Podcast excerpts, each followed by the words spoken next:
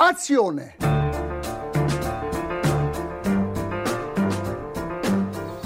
Euh, J'aurais un petit mot à dire sur ce film, mais pas maintenant. Il n'y a vraiment pas de quoi rire. hein. C'est vraiment un lavé, ce film. Vous voyez, c'est très bouleversifié. Vous ne trouvez pas ce film formidable? Moi, si. J'ai eu tellement pitié du malheureux monde. Madame, je n'écrirai rien sur ce film, c'est une merde. Un très beau film, euh, on n'est rien à foutre, mais c'est un très beau film. On vit une époque formidable, Michel. Absolument. Tous les jours, on en a plein les yeux. C'est là Bonjour, bonsoir à toutes et à tous. Vous écoutez Le Comptoir du Cinéma, votre émission d'actualité cinématographique uniquement sur Transistor. Et ce soir, ici au studio de Transistor, on se retrouve euh, pour parler de la zone d'intérêt de Jonathan Glazer, de retour au cinéma dix ans après Under the Skin.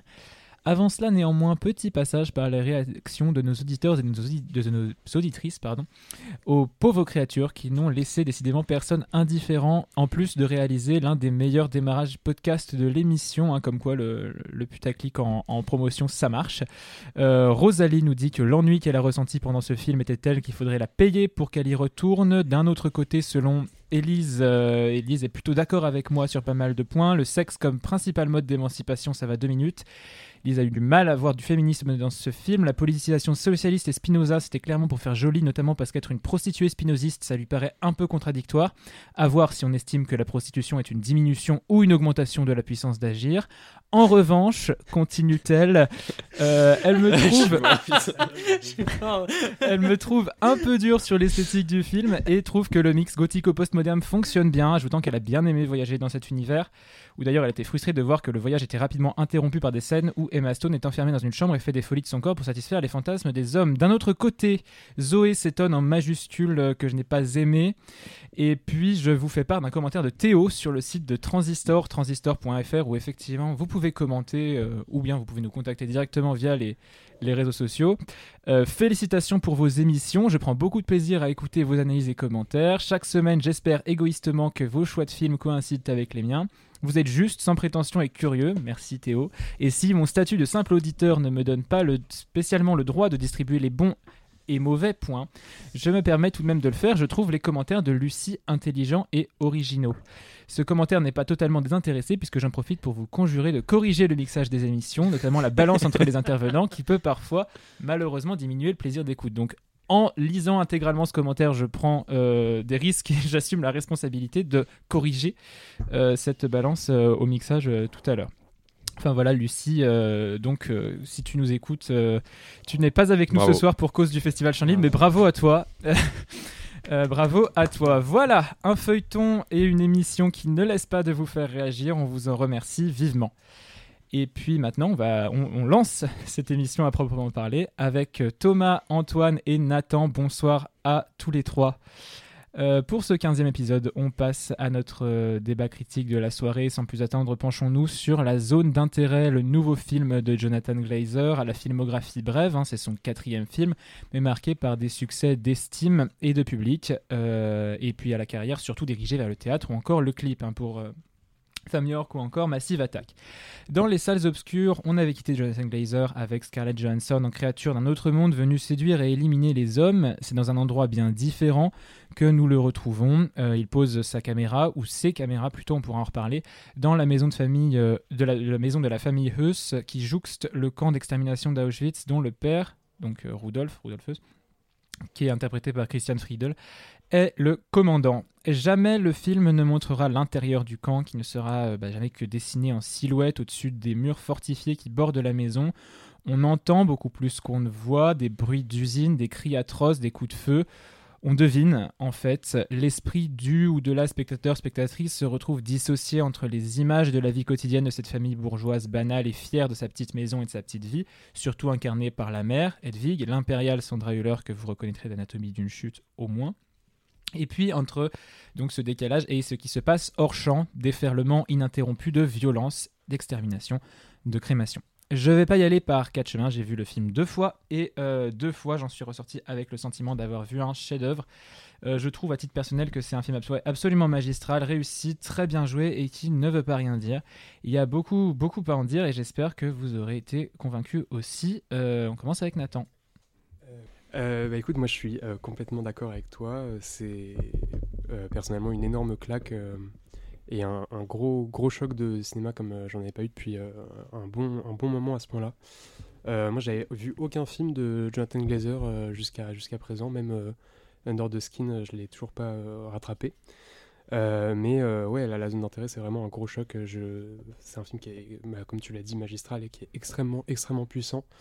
Et ce, euh, de bout en bout, sans, euh, sans quasiment aucune baisse de régime, quoi. Et c'est une leçon de cinéma, quoi, euh, sur ouais, la... le point de vue, la focalisation, genre cette zone à laquelle on s'intéresse et qui est, enfin, dans une perspective quasi anthropologique, hein, qui passe notamment par les procédés de, bah, de de filmage tout simplement que tu as assez justement introduit avec cette voilà ils ont filmé vraiment dans la dans la maison avec en mettant ses caméras sans caméraman et Sandra Hüller euh, qui disait que c'était euh, que ça changeait forcément euh, radicalement sa façon de jouer puisqu'elle était seule dans cette maison avec bah, le poids de l'histoire sur les épaules. Et c'est quelque chose qu'on sent quoi. C'est un film qui est hyper pesant. Et, et c'est vraiment une manière hyper singulière de s'intéresser bah, à cette zone qui est pas celle à laquelle la plupart des films qui se concentrent sur l'Holocauste se s'intéressent. Et enfin voilà, on va y revenir, mais j'ai, ouais, moi, je sais pas si j'y retournerai tout de suite, mais en tout cas, euh, j'ai eu le- la même sensation de voir vraiment un très très grand film et extrêmement important euh, à plein de plein d'égards. Merci. Euh, Thomas. Oui, euh, dur d'y retourner tout de suite. Honnêtement, quelle prouesse parce que, enfin, moi j'étais parti voir à la séance, euh, voir Jonathan Glazer le jour de la sortie, à la séance de 10h du matin, et c'est vrai que quand je suis sorti, mon cerveau était complètement déconnecté. J'ai failli vomir, je me suis mis à pleurer aussi, mais ça après coup. Mais bon, ça mis à part, c'est vrai parce que moi je trouvais que c'était vraiment une odyssée sensorielle aussi, Mm. euh, le film, euh, le film de Glazer, l'ouverture qui est tout simplement magistrale, Ouais. tout simple dans le noir. Enfin, dans Under, Under the Skin, on commençait à dans le blanc avec une hyper visibilité, même on terminait avec un fond blanc qui aveuglait complètement. Et là, c'est totalement l'inverse. Enfin, on fait le négatif cette fois-ci, on commence dans le noir avec vraiment énormément de sons, une musique qui, je trouve, mérite d'être saluée parce Ouais. que la composition est juste incroyable et aussi le design du son euh, de manière générale, euh, de manière générale est vraiment euh, surprenant. Enfin, surprenant et nous prend euh, de, de A à Z. Et donc c'était vraiment avec cette odyssée sensorielle que moi j'ai trouvé que été emporté. Et surtout, ce que, hum, ce que je trouve extrêmement intéressant dans le film de Glazer, euh, c'est que euh, dans la question de la représentation euh, de l'Holocauste et même des camps de concentration, il renouvelle complètement la façon dont les cinéastes ont de le faire. C'est-à-dire, il n'y a pas de reconstitution. j'ai trouvé qu'il n'y avait pas forcément de reconstitution des camps, pas de reconstitution, du moins à l'intérieur, pas comme on peut le faire dans la liste de Schindler de Spielberg, et qu'il taclait aussi un angle mort.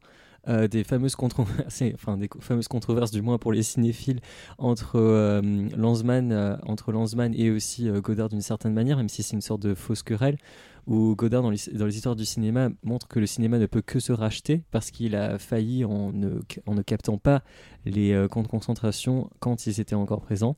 Et Lanzmann qui lui exige que la seule manière d'en parler, c'est par le témoignage et par la parole, parce qu'on ne va pas venir reconstituer euh, des camps de concentration, on peut uniquement passer par la parole et le témoignage, ce qu'il fait magistralement d'ailleurs dans son film Shoah.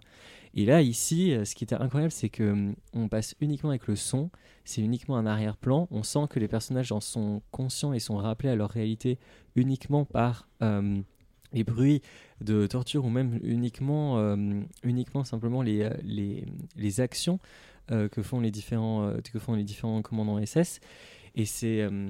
Enfin, c'était juste facile. Enfin, peut-être on y, on, y, on y reviendra, mais je trouvais que le fait d'attaquer euh, la représentation des camps sur le son, c'était un coup de génie. Un coup de génie parce qu'on on n'est même plus dans la question maintenant de reconstitution ou seulement de qu'est-ce qu'on voit, qu'est-ce qu'on voit aujourd'hui, même s'il les tacle ensuite. Mais enfin, c'était juste magistral. Merci. Antoine? Comment ne pas être d'accord avec tout ce qui a été dit? Enfin, je... enfin, Pour une fois, on est vraiment tous d'accord, Ouais. euh, dans la même intensité, euh, je pense faut le saluer. Euh, c'est magistral, en tout point de vue.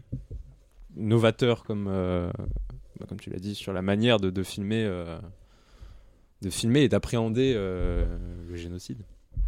Euh, c'est un film qui est dissonant, non pas d'un point de vue négatif, enfin, je parle comment on l'interprète en tout point de vue, que ça soit dans la musique et que non simplement le quotidien de ces personnes qui sont parfaitement conscientes de ce qu'elles font, mais se trouvent des préoccupations étonnantes, du moins pour euh, la femme, du moins, euh, dont j'ai oublié le nom, Edwig. Edwig. Edwig, Edwig. la reine d'Auschwitz.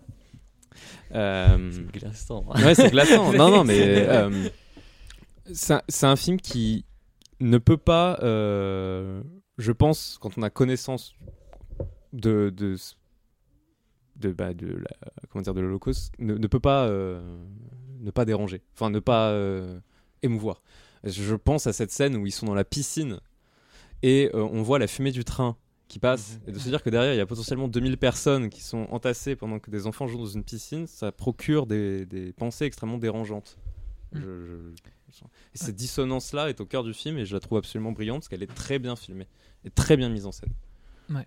Ouais, parce que je, euh, je- évidemment, euh, bah, je vous rejoins, mais euh, et, euh, et tu parles de dissonance, je trouve que c'est très très juste euh, parce que on a, il y a, y a- y a y tout dans ce mot. euh, effectivement, autant les les effets de contrepoint à l'image que les dissonances précisément sonores, euh, tout le travail sur le son que tu évoquais Thomas, moi je j'ai été euh, vraiment tout de suite pris par cette euh, vraie ouverture euh, du film qui est vraiment une, ouverture opératique, c'est-à-dire vraiment un, écran noir. euh, c'est-à-dire que je me suis demandé s'il n'y avait pas un, problème en fait au tout début.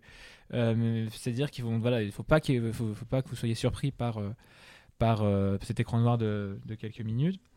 Et ça indique une immersion complète dans une autre dimension. Ça fait entendre, euh, et de même à la conclusion, les, rares musiques du film qui sont cette espèce de chœur de voix métallique, euh, déshumanisé, qui fait un peu cœur de fantôme en fait, et qui est véritablement terrifiant. Ouais, je suis d'accord, la- la- le générique de fin Ouais. est. Ah, je suis resté c'est- jusqu'au bout. Ah, moi je fais aussi, jamais ouais. ça, mais euh, la musique des enfers, quoi. Vraiment. mais euh, c'est- Ah oui, non, mais c'était. Oui. ça voilà ça indique ça, ça indique et au début et à la fin que le travail du son va être et a été capital dans le film euh, et puis il va s'opérer cette dissociation petit à petit euh, entre ce qu'on voit et ce qu'on entend quoi parce que tout à coup euh, donc après ce premier cœur de, de fantôme là on a euh, d- donc au début des bruits inattendus d'oiseaux et puis hop une scène champêtre alors que le spectateur ou la spectatrice est conditionné par tout ce qu'on a entendu euh, autour à s'attendre à un film sur le génocide et là c'est vraiment euh, un film euh, qui est même d'ailleurs un film euh, parce qu'on travaille là on parle du son mais euh, sur l'image un film en couleur vraiment mais alors des couleurs qui sont je trouve des Mm. couleurs très contemporaines qui cèdent absolument pas aux mornes aux grisâtres euh, et qui fait euh, il fait très beau hein, la plupart du temps. Les couleurs du jardin sont magnifiques. Euh, ça commence par un par un pique-nique au bord d'une rivière. Et c'est très très perturbant ce décalage par rapport à nos représentations habituelles et, attendues du, du, du génocide. Et puis plus largement ce travail sur l'image ce sont des plans construits de façon purement géométrique hein, des, des lignes droites perpendiculaires où rien ne dépasse. Et même lui euh, donc euh, Rudolphus euh, il est à un moment il y a un plan où il s'intègre parfaitement dans ces lignes géométriques avec sa cravate, ses bretelles, son pantalon quand il fume euh, sa cigarette là le soir. Donc c'est une géométrie quasi euh, quasi maniaque en fait, et qui est un peu une espèce de ouais de Wes Anderson vicié, inquiétant. Mm. Euh, moi je pense et moi ça enfin cette comparaison m'a vraiment marqué quand il y a un plan en plongée avec la caméra posée juste au-dessus de la table sur laquelle sont posés les, les- le plan clair et net des, des chambres crématoires euh, que les deux euh, représentant de Top Funzen euh, au commandant, qui est d'ailleurs, je trouve aussi un plan, un plan très fort, puisqu'il y a une réponse claire aux négationnistes et aux pseudo-arguments de la non-existence Ah oui, de plan. quoi. c'est- Ça, ça, c'est- oui, ça c'est ça c'est fort. Enfin, moi je trouve que la force du film aussi, c'est de commencer avec euh, cette ouverture et cette euh, et cette clôture en disant il n'y a rien à voir parce que quand même on est plongé pendant 5 minutes dans le noir dans une salle de cinéma on attend à voir quelque chose normalement sur l'écran. Mais non là la seule chose que nous voyons c'est nous-mêmes l'endroit où nous nous trouvons cette salle noire où en fait juste on est vide on est face à quelque chose de bloqué on ne peut pas voir au-delà. Et que il y ait cette hyper visibilité ensuite comme tu disais au niveau des que l'on montre aussi les que montre aussi les plans et avec ces caméras qui sont apparemment je pense que je si je me trompe pas euh, Jonathan Glazer a imaginé un tournage où il tournait avec plusieurs caméras en même temps, basé sur les, euh, sur les fonctions de la, de la télé-réalité en fait. Il voulait se fonder des manières de tournage de télé-réalité. Donc en fait, du coup, il y a une hyper visibilité ensuite au moment des couleurs, comme tu disais avec les lignes. Et en fait, ces, ces différents contrastes sont tout simplement, euh, sont tout simplement saisissants parce que d'une certaine manière, même s'il y a plein de caméras, il y a plus rien d'une certaine manière, il n'y a plus rien à voir parce que tout est anesthésié par la composition, tout est anesthésié par une surcouleur et c'est vraiment une vie qui est trop parfaite. Et même dans les personnages, ça s'en ressent. Il y a cette euh, et c'est quelque chose dont on parle assez peu en fait dans les films sur le génocide, c'est cet engouement pour la colonisation vers d'autres terrains, vers d'autres euh, vers d'autres espaces, d'autres espaces. Enfin, ce qui est impressionnant en fait, c'est à quel point la vie est tellement idyllique pour ces personnages-là, pour les commandants, S- euh, pour les commandants SS, qu'ils ne peuvent que qu'ils ne peuvent que vouloir y vivre. Enfin, c'est leur vie de rêve. Enfin, c'est vrai que c'est un, un paysage champêtre, bucolique. Enfin, c'est vrai que les, les forêts, les forêts de bouleau euh, autour de Auschwitz sont, enfin, euh, c'est vraiment, enfin, c'est vrai, c'est c'est des forêts. Il y a vraiment un retour, une forme de retour à la nature, mais complètement vicié parce qu'il y a à côté de ça euh, ce, ce camp qu'on ne veut pas voir. Euh, Ouais, c'est même tellement télé-réalité en un sens, tu l'as dit, que euh, il y a même. euh, donc il y avait effectivement plusieurs caméras qui tournaient en même temps, dont certaines qui étaient euh, cachées euh, aux yeux des acteurs. Donc ça change complètement euh, leur manière de jouer et bah, conséquemment notre perception euh, de spectateur à nous. Et, euh, et tu l'as dit, euh, Thomas, il n'y a effectivement pas de représentation. Et je pense que vraiment, euh, c'est enfin, c'est un vrai geste euh, extrêmement fort de, de cinéma, ce, ce film, dans le sens où c'est, je pense, le contrepoint le plus pertinent à la théorie de Lanzmann et à sa filmographie. Euh, on voit jamais un seul détenu euh, du camp, on voit jamais l'intérieur du camp. Et même le personnage principal, même les personnages principaux ne voient à aucun moment de détenu. En tout cas, pas à l'écran. On a un plan serré sur le visage de Huss un moment, mais euh, qui, euh, enfin, on ne voit pas ce qui l'entoure, ce qu'il regarde. Et d'ailleurs, il n'a pas l'air de le regarder. Et le seul moment où on voit euh, l'intérieur du camp, c'est dans cette scène finale, et euh, qui pour le coup va complètement dans le sens de Lanzmann. Donc ça combine vraiment toutes ces théories de la manière la plus, enfin éthiquement la plus juste, je trouve. Et cette scène finale, enfin je pense qu'il faut vraiment pas la divulgacher, mais c'est vraiment un coup de génie de mise en scène, quoi.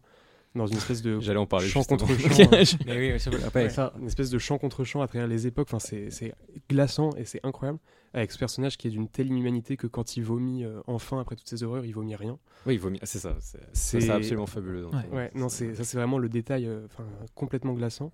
Et euh, ouais, et en fait, tout le film te dit que euh, la, la Shoah, l'extermination euh, des, des Juifs, n'est pas le sujet du film, et que dans le film, elle est même pas un sujet. Euh, elle est éludée, ignorée, elle est plus que tolérée, elle est bel et bien intégrée euh, par tous à leur quotidien. Et à partir de là, tout ce qui importe euh, vraiment, enfin tout ce qui nous importe à nous quand on va voir ce film, dont on sait qu'il est sur sur la Shoah, et tout ce sur quoi on voudrait se concentrer, et ce sur quoi tous les films qui concernent ce sujet se concentrent, tout est hors champ. On a seulement au lointain des cheminées qui, qui ne cessent de déverser une fumée qui va du jaunâtre au noirâtre et qui crame complètement le reste du cadre. Il y a la tour qui est quasiment constamment là et qu'on ne peut pas ne pas reconnaître. Euh, les murs de barbelés qui sont les mêmes que euh, ceux du jardin, enfin comme une simple clôture. là. Et euh, ouais, il y a une espèce d'atmosphère de fin du monde, mais à laquelle tous les personnages semblent demeurer complètement indifférents. Et surtout, complètement indifférents au son, euh, puisque voilà, vous avez tous parlé du travail sur le son qui est vraiment, vraiment incroyable. Et hum, d'autant plus incroyable qu'en fait, il y a un moment où. C'est tellement radical que non seulement la musique est profondément angoissante, mais même cette musique est suppléée par des bruits de machinerie, des cris, des tirs quasi permanents. Et ce qui est terrible, c'est que même en tant que spectateur, au bout d'une demi-heure, on finit presque en fait par en faire abstraction. quoi. C'est un fond sonore euh, et ça sert parfaitement le propos et la subversion hyper dérangeante du film. Parce qu'à un moment, on est complètement euh, tétanisé de se rendre compte que nous-mêmes, on s'est plus ou moins habitué à ces sons.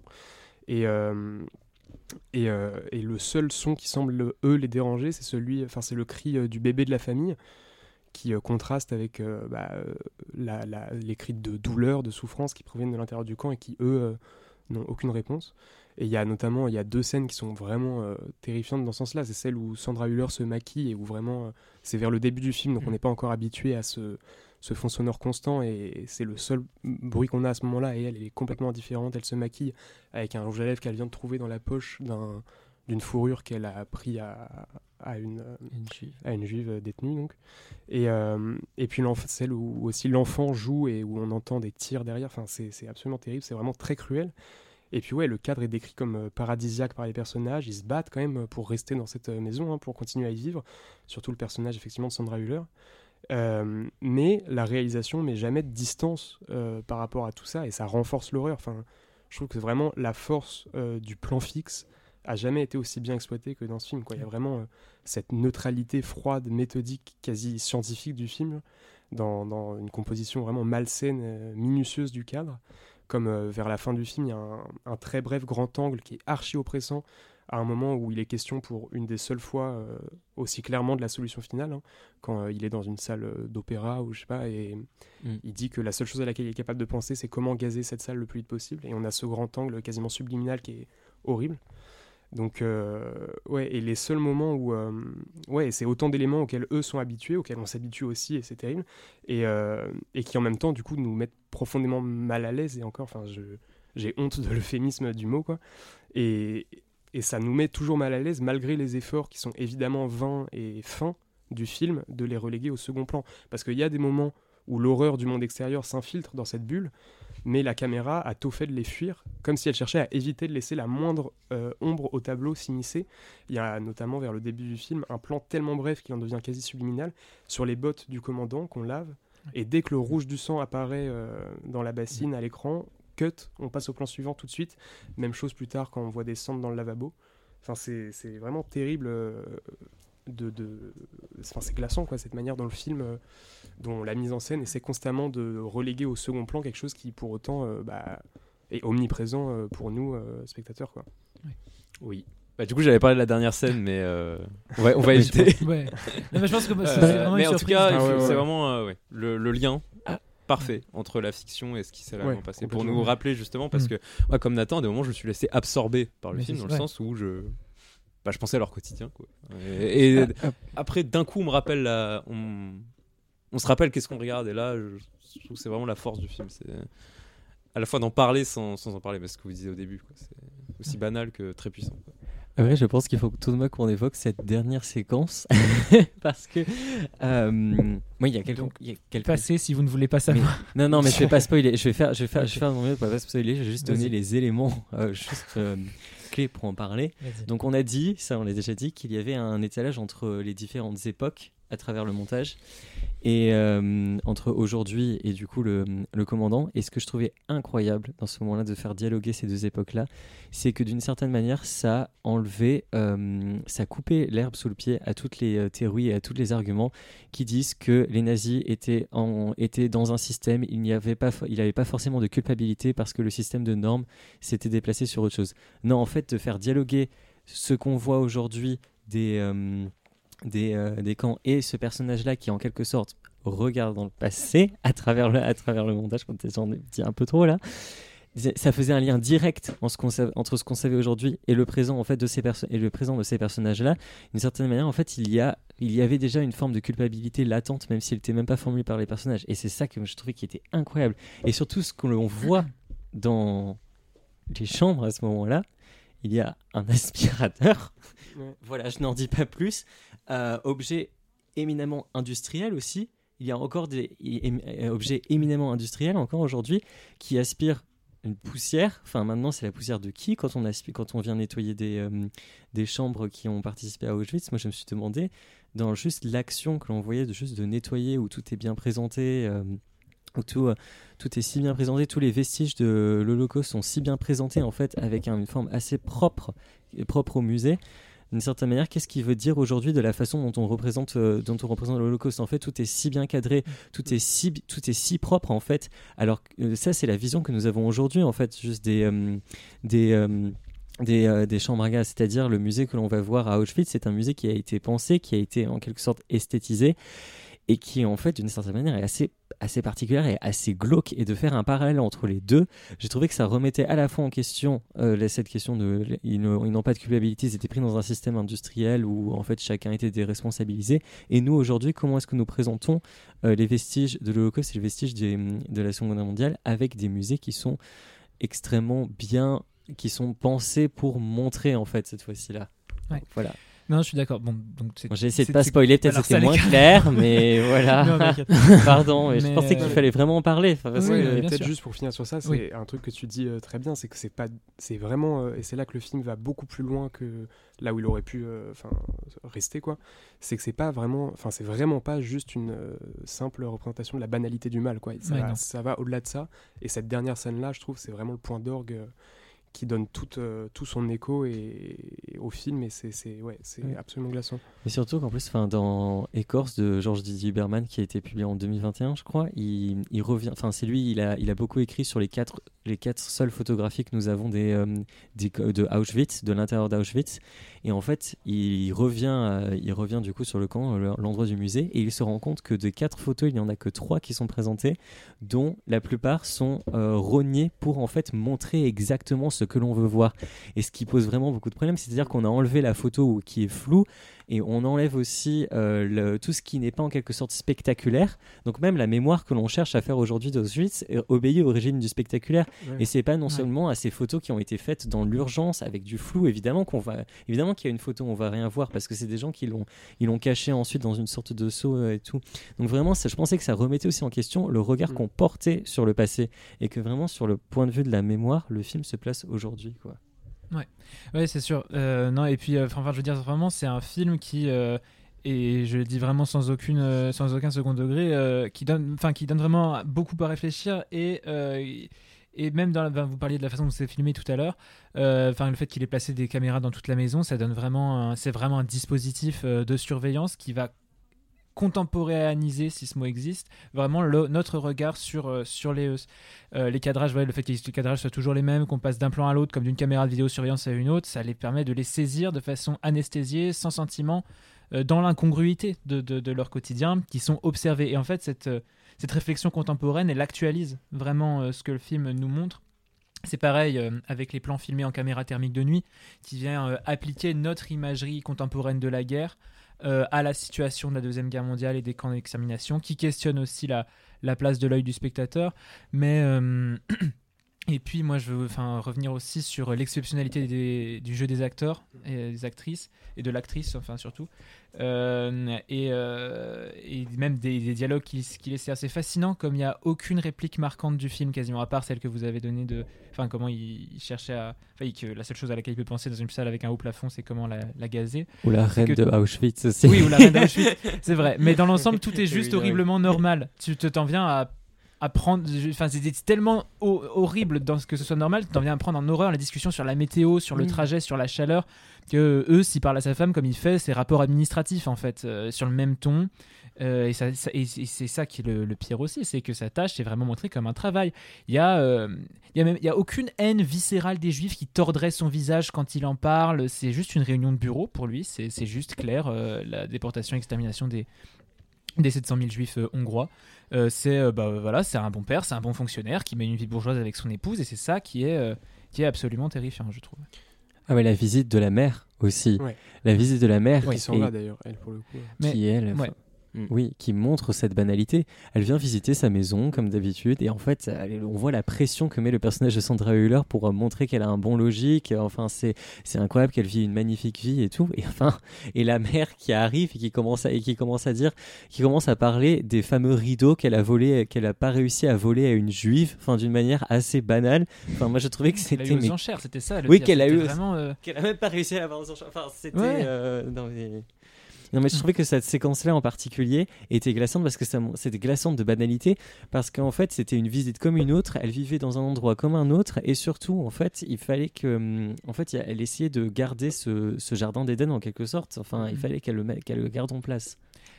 Ouais, et puis cette normalité, elle est, elle est telle que, enfin, tu disais qu'il n'y avait pas de ligne de dialogue ou, ou de réplique euh, vraiment notable et qu'on retenait dans le film.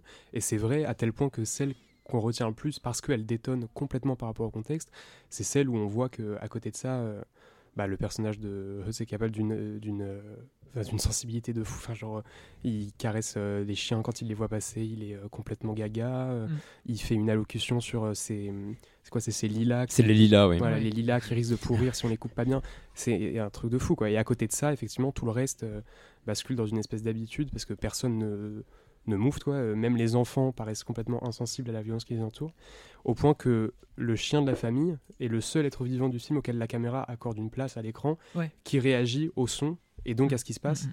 Et c'est une opposition flagrante à la passivité de tous et à la monstruosité des autres personnages, quoi. Ouais, complètement. Euh, moi, je trouve qu'elle fait un. Mais. euh, Alors là, juste, euh, Thomas, je reviendrai sur la question de la mère, euh, de, donc de, de Hedwig Höss. Elle est venue effectivement passer l'été à Auschwitz, mais elle finit, elle finit quand même par partir euh, pa- parce que l'odeur est insupportable. Et là, et là, tu disais que c'était un film sensoriel, effectivement. Alors, enfin, on n'a pas l'odeur au cinéma, mais là, le spectateur comprend parce que, bah, évidemment, bah, on l'a pas. Donc, on se rend compte que l'odeur de chair humaine brûlée, quand même, doit empester ce jardin et que ceux qui y vivent dans cet Éden vraiment vicié ont juste choisi de faire comme si de rien n'était, comme ils font. Ils choisissent de faire comme si de rien n'était euh, avec le, le- le bruit. Mais après, à mon avis, effectivement, la fuite de, de la vieille, ça dit pas ça. Enfin, de la, de la, de la belle-mère, ça dit pas que du tout qu'elle condamne. Euh, enfin, euh, elle dit, ça dit juste son choix de fermer les yeux, globalement, je trouve plutôt.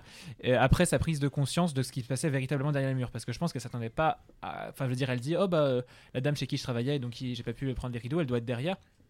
Et, euh, et euh, elle, Edwig Ouais. a lu juste la question.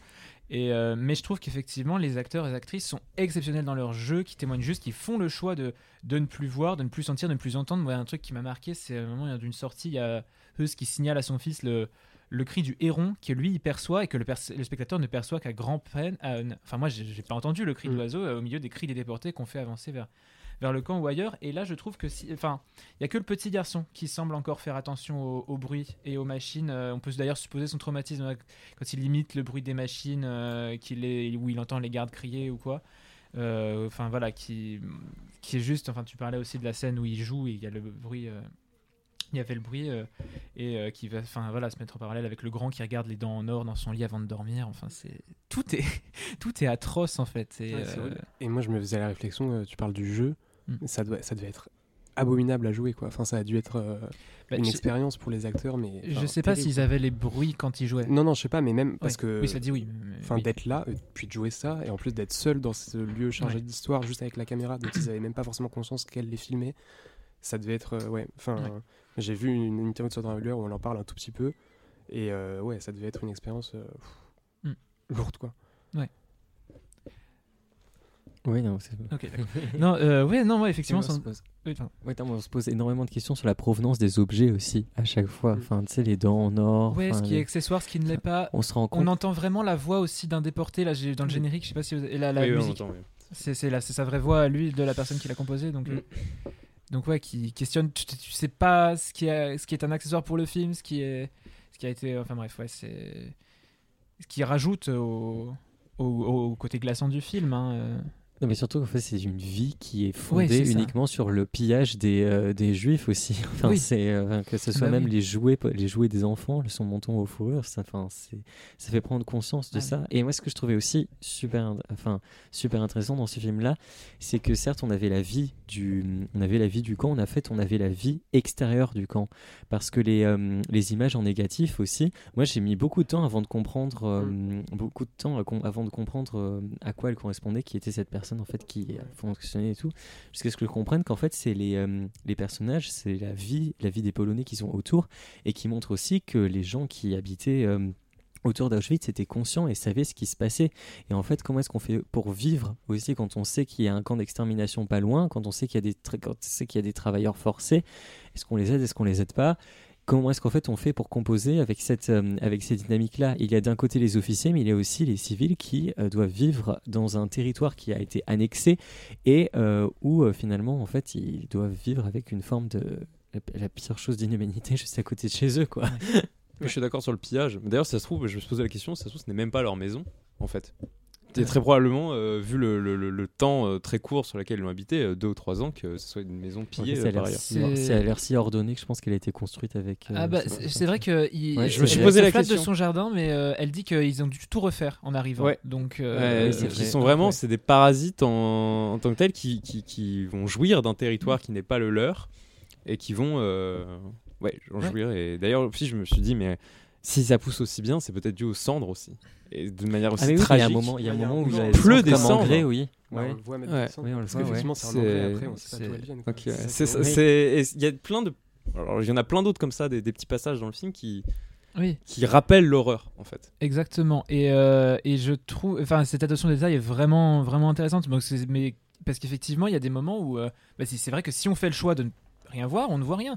Et euh, enfin, il faut vraiment, il y a, des patrouilles d'avions dans le ciel à un moment. Il y a le- effectivement le sang sur les bottes. Après, moi, je trouve qu'il y a peut-être un ou deux trucs qui sont pas nécessaires. Je trouve qu'à un moment, il, trouve un bout d'os parmi les cendres qui se déversent dans la rivière où jouent les enfants. Et là, je fais partie des quelques trucs où, que j'ai trouvé pas nécessaires ou de trop on va dire parce que euh, ça aurait été juste enfin on voit suffisamment la rivière se colorer plus après effectivement les enfants euh, se laver et lui se rincer des cendres qui c'est ouais et puis, euh, mais là, pour revenir effectivement à ce que tu disais, euh, Antoine, euh, sur la façon dont ils se sont appropriés, je trouve que, et ce que tu disais aussi Thomas, elle incarne vraiment, elle plus que lui, et ce que ce film aborde très bien, l'idée du Lebensraum. C'est vraiment un espace où vivre. Il y a une corporéité, je trouve, que ce film apporte à ce qu'on a sur nos manuels d'histoire, que comme sur une carte, globalement, avec l'Allemagne en 1933, l'Allemagne en 1944, enfin avec les frontières Mm. Telles qu'elles ont été, euh, euh, elles ont été modifiées euh, sous, sous, le, sous le règne de Hitler. hein. Et c'est effectivement un phénomène, un phénomène de, de colonisation qui est. Enfin, C'est à pousser vers l'est, Oui, ouais. c'est ça exactement. Et on la- on la- on l'aborde rarement en fait, comme la colonisation qu'elle est, qui voilà, qui peut résonner. Enfin, et là on revient sur ce- cette actualité du film avec ben, euh, ce qu'on entend des pratiques russes en Ukraine aussi. Et, euh, et c'est. euh, Et j'ai trouvé ça vraiment très fort, effectivement. Euh, et c'est vraiment elle, pour le coup, qui, l'incarne encore plus, que, encore plus que lui, parce que lui est vraiment plus dans son rôle de fonctionnaire. Elle, elle est exceptionnelle, je trouve, euh, enfin en tant qu'actrice, dans le rôle de cette bourgeoise glaçante, qui peut vraiment d'ailleurs tout à coup devenir une furie, euh, enfin un dragon sur les domestiques qui sont en fait enfin, des esclaves. hein. Enfin, on sent tous les non-dits qu'il y a à sentir dans la prostration de leur corps aux domestiques, dans ce qu'on estime être des on devine plutôt être des dispositions extrêmement codifiées. Euh, Enfin, il n'y a jamais un merci, il n'y a jamais rien. Et, euh, et, on, et nous, on est juste là à l'observer, elle, sans empathie pour elle, ni quand elle pleure, ni quand elle rit, parce qu'elle a, elle a visiblement des, émotions. hein. Elle rigole en pensant à un souvenir euh, qui, je pense, dans un autre film aurait pu être drôle, effectivement, un monsieur qui joue un- de l'accordéon à des vaches. Et ni quand elle pleure, quand de, à l'idée de devoir partir, on l'observe et on est vraiment mal à l'aise, tu disais Nathan, dans cette position de, voyeur, en fait, hein, tout simplement, de, pendant tout le film. Ah oui, c'est tout simplement incroyable. Oui, les ruptures de ton dans Ouais, le personnage et dans le jeu de, de Sandra Hüller. C'est, enfin, on a l'impression que c'est juste une, euh, une, euh, une femme au foyer. Au début, elle, enfin, elle donne cette impression-là d'une femme au foyer qui suit son mari et qui le suit euh, complètement, jusqu'au moment où il y a le moment où elle, où elle, où elle dessine une frontière claire entre elle et son mari. Et là, on comprend à quel point l'enjeu de la colonisation est aussi fort. Enfin, c'est un endroit, ils ont tout construit, ils veulent être là, ils, ils ne regrettent pas leur vie. Enfin, ils la veulent absolument cette vie-là, en fait. Et euh, et ça c'est fou parce que le, le film est sorti euh, mercredi, mais mardi, euh, France 2 rediffusait euh, Shoah. Donc j'ai revu certains extraits il y a, il y, a ce, il y a ce témoignage en particulier qui est assez fascinant, où c'est la femme d'un instituteur allemand, où ils sont venus s'installer aussi en Pologne, et qui raconte en fait sa, hum, qui raconte la façon dont elle est... dont elle est venue s'installer. Et alors elle commence à dire oui, alors quand on est arrivé, tout était cassé, il faisait froid, il y avait une pauvreté pas possible, des choses que je n'avais jamais vues, on a dû tout refaire, on a dû les aider, on a dû tout, tout reconstruire. Et il y a Claude Lanzmann derrière qui, qui lui demande, mais c'est-à-dire pourquoi est-ce que vous êtes venu faire ça Alors si c'était une vie, euh, une vie qui était assez terrible, où il y avait le froid et tout, il dit non, mais parce qu'on avait l'impression de construire une nouvelle, euh, une nouvelle société, une nouvelle chose, et on voit euh, dans son visage, on voit dans la façon dont elle, dont elle interagit, c'est après la, c'est après la Seconde Guerre mondiale qu'elle parle, et on sent qu'il y a une forme de nostalgie qui est encore présente dans, juste cette fureur de la cette fureur de la colonisation. C'est un mauvais jeu de mots avec fureur, pardon, mais euh, donc c'était quelque, c'est euh, quelque chose qui est tellement, qui est tellement poignant et qui juste est dans euh, la- une sorte de forme de retour, une sorte de, de vengeance sur une société, c'est-à-dire ils pillent tout, euh, ils pillent tout aux juifs, ils, prennent tout pour essayer de se reconstruire eux-mêmes avec une forme de richesse matérielle et qu'en fait cette richesse matérielle n'arrive pas à la quitter et c'est uniquement ça en fait qui les fait tenir et qui fait tenir ce système-là finalement. C'est l'enri- c'est l'enrichissement, c'est avoir une vie confortable et c'est avoir absolument tout ce dont on rêvait ou elle le répète plusieurs fois. Je pense. Et juste peut-être pour euh, conclure sur un truc plus large, euh, c'est que le film euh, prend pas forcément de, de parti sur ça, à tel point que moi ça me paraissait inconcevable, mais c'est sur la question de. Enfin, qui est une question historique. Du coup, moi j'ai regardé un petit peu après, et alors paraît-il que euh, Hedwig Höss n'était pas au courant que c'était un camp d'extermination à côté duquel elle vivait et que son mari en fait lui-même a dit dans ses mémoires et dans ses aveux et ses interrogatoires pendant son procès et elle l'a confirmé ensuite que euh, lui mentait à elle et à toute sa famille euh, sur euh, la nature exacte de ses activités. Euh, et que ouais elle vivait dans cette espèce de enfin qu'elle ne savait pas. Et que euh, le, jour où elle l'a appris elle a décidé de ne plus dormir avec lui et de dormir euh, dans deux lits séparés. Or dans le film ils dorment dans deux lits séparés. Et du coup ça pose un peu cette question de est-ce que à ce moment-là bah du coup elle sait mais elle a, ça a pas l'air de franchement la perturber quoi. Ou est-ce que euh, du coup on se passe avant ou est-ce que euh, le film euh, prend le parti de, de dire qu'elle était au courant tout du long ce qui honnêtement me paraît quand même plus probable. Enfin voilà il y a aussi cette question là qui est pas forcément centrale mais qui historiquement est assez importante et qui est aussi une des conséquences du film ouais. Eh ben, eh ben, merci euh, à tous les trois euh, pour euh, notre discussion plus que débat hein, sur la zone d'intérêt. Jonathan Glazer est en salle depuis le 31 janvier. Offrez-lui tout le succès qu'il mérite en courant au cinéma.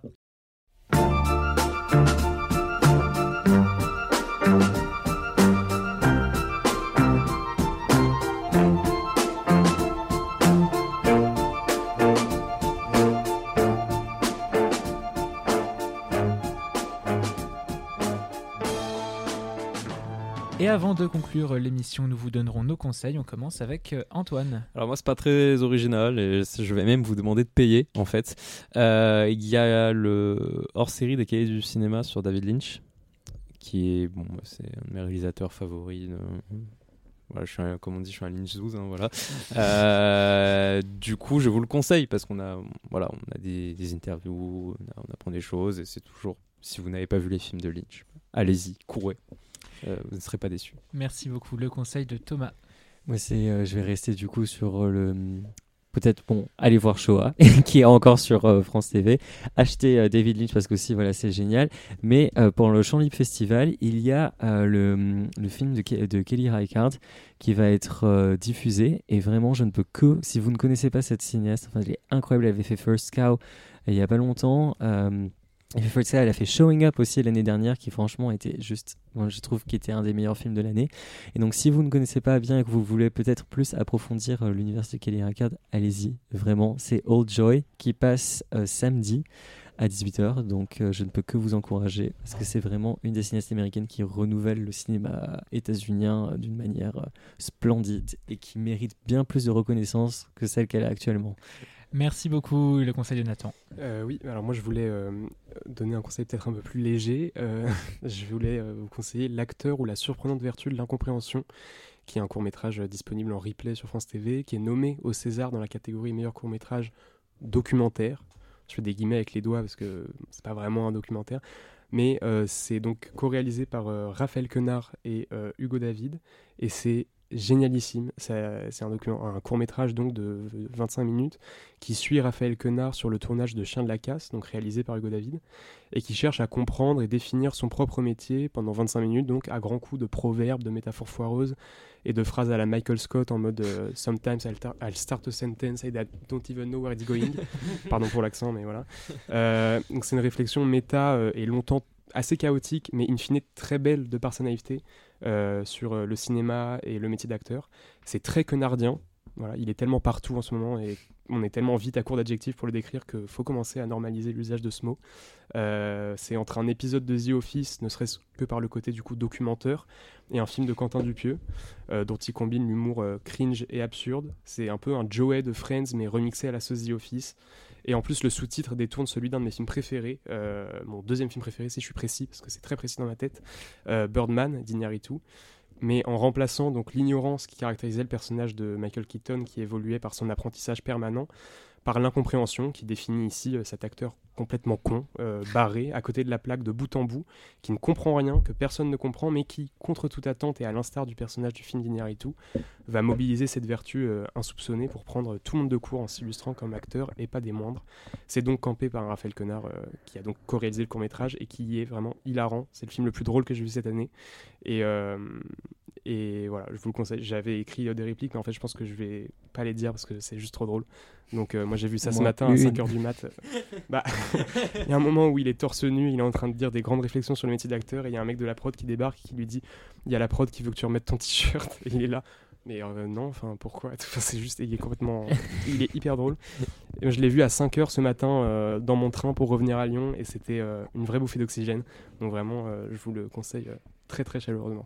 Eh ben super, merci beaucoup. Enfin, mon conseil à moi, il est pas très original, mais ce sont les deux rétrospectives qui viennent de commencer à l'Institut de Lumière et qui vont courir jusqu'en avril, en plus de la deuxième partie de celle sur Spielberg qui avait eu lieu sur le dernier trimestre 2023. Là, je vais vous parler d'abord de celle que l'Institut consacre à une actrice, qui est toujours au moins aussi intéressant qu'un réalisateur ou une réalisatrice, en l'occurrence la grande Anna Magnani, dont une douzaine de films sont projetés, tournés avec les plus grands réalisateurs italiens de l'époque, un mention spéciale et personnelle pour la Mamma Roma de Pasolini, où elle interprète une mère qui veut tout sacrifier pour son fils, mais que son passé d'ancienne prostituée vient rattraper dans les quartiers populaires et difficiles de Rome. Splendidement filmé par le réalisateur qui excelle aussi dans ce réalisme brut et empathique, au moins autant que dans ses autres délires. Et puis euh, Poke également à Wong Kar Wai, réalisateur hongkongais primé du prix Lumière en 2017, si je ne m'abuse, j'ai un doute maintenant en le disant, euh, dont tous les films sont projetés, euh, les moins connus en Europe, comme le très fameux et très beau In the Mood for Love, qu'il me tarde de voir tant il m'est conseillé de tous les côtés depuis des années. Et puis euh, un autre conseil plus corporate et sans ra- rapport avec le cinéma, c'est de ne pas manquer de suivre le week-end prochain les aventures de Transistor au festival Longueur d'onde à Brest. Voilà, il faut donc euh, suivre avec attention tout ce que publiera euh, l'excellente com de Transistor. Tous ces conseils, vous pouvez les retrouver sur la page du comptoir sur transistor.fr. Merci à tous les trois, Thomas, Antoine et Nathan, pour ce nouveau numéro du comptoir du cinéma. Merci aux auditeurs et aux auditrices. On se retrouve comme, comme d'habitude euh, la semaine prochaine pour parler entre autres de Dali et du Molière imaginaire. Ce sera euh, directement disponible. Je vous rassure, je dirai juste Dali euh, la semaine prochaine. Euh, oui, ce sera directement disponible sur transistor.fr et sur toutes vos plateformes de podcast. D'ici là, portez-vous bien et si le cœur vous en dit de nous rejoindre, surtout n'hésitez pas. Bonne soirée, bonne journée à toutes et à tous et à bientôt. Vive le cinéma et vive Transistor.